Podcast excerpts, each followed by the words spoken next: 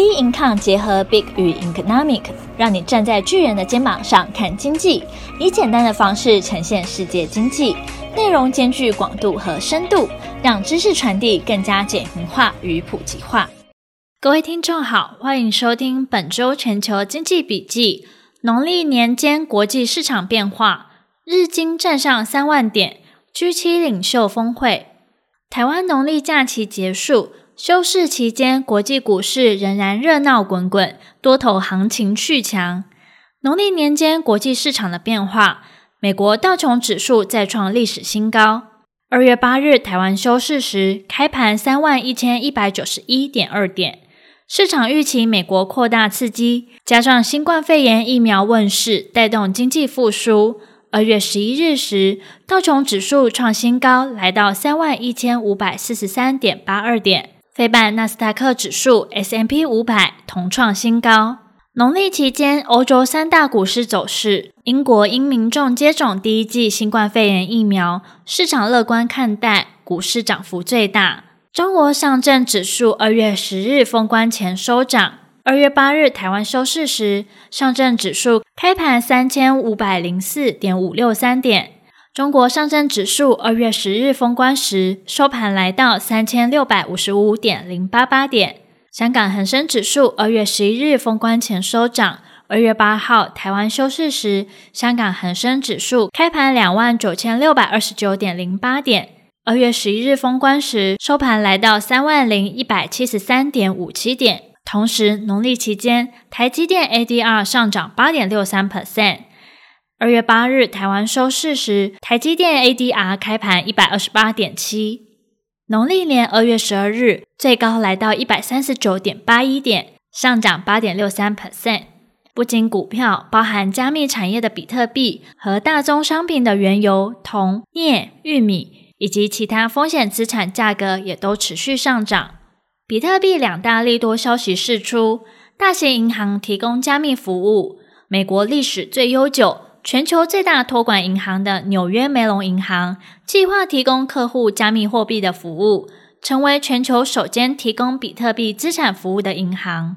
特斯拉开放比特币购车，特斯拉二月九日宣布买进十五亿美元比特币，同时并表示在合法规范之下，预计准备接受以比特币购车，成为第一个接受比特币交易的汽车制造商。二月十五日，比特币逼近五万美元，再创新高。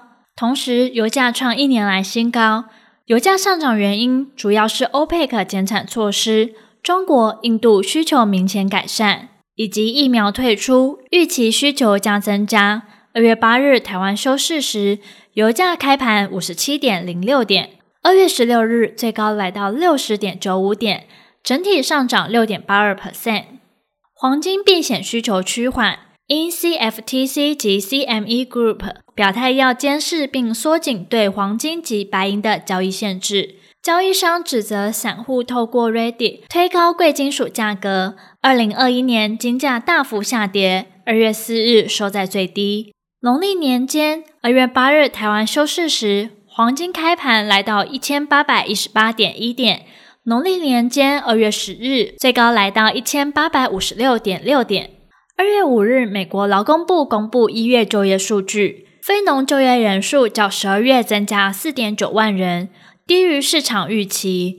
因零售、运输、休闲的裁员，抑制就业人数。一月份失业率降至六点三 percent，较十二月下降零点四 percent。就业数据不如经济学家预期。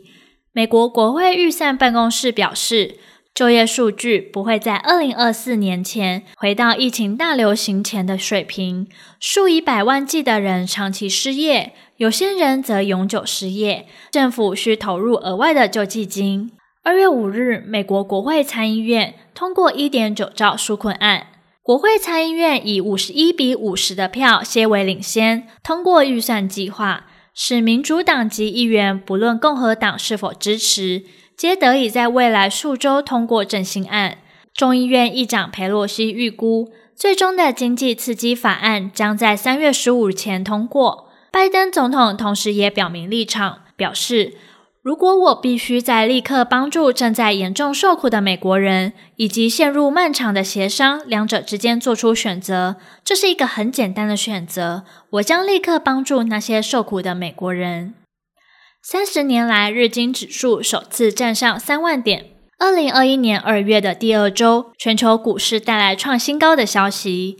为预防新冠肺炎影响经济复苏，日本、美国和欧洲的中央银行持续实施大规模的宽松货币政策，造成全球货币过剩，使得美股四大指数创新高外，也让日经二二五指数创三十年来高点。二月十五日，日经二二五指数早盘上涨五百六十四点零八点，收盘价突破三万点大关，收于三万零八十四点一五点。此迹象显示，日本经济受惠到美国经济的刺激计划正在复苏。这次日经指数的上涨，不仅是企业的营收转好，也反映公司业绩迅速恢复，以应对全球经济的复苏。二零二零年 Q 四的财报优于预期。众所周知，制造业受惠于全球经济的快速复苏，尤其是在中国和美国。制造业的盈余恢复速度较市场预期来得快，包含日本的企业 Sony 和 Toyota 丰田汽车。二月四日，Sony 公布将其全年净利预测从八千亿日元上调至一点八兆日元。新冠肺炎有望打破纪录，净利达到一兆日元。同时，受到动漫《鬼灭之刃》的热映，改善电视和数码相机的产品结构。让增加的营业额贡献在营收上。二零二一年以来，Sony 股价的走势，在一月二十九日来到最低九十五点零九点，二月十二日最高来到一百一十八点五点，整体呢上涨了二十四点六二 percent。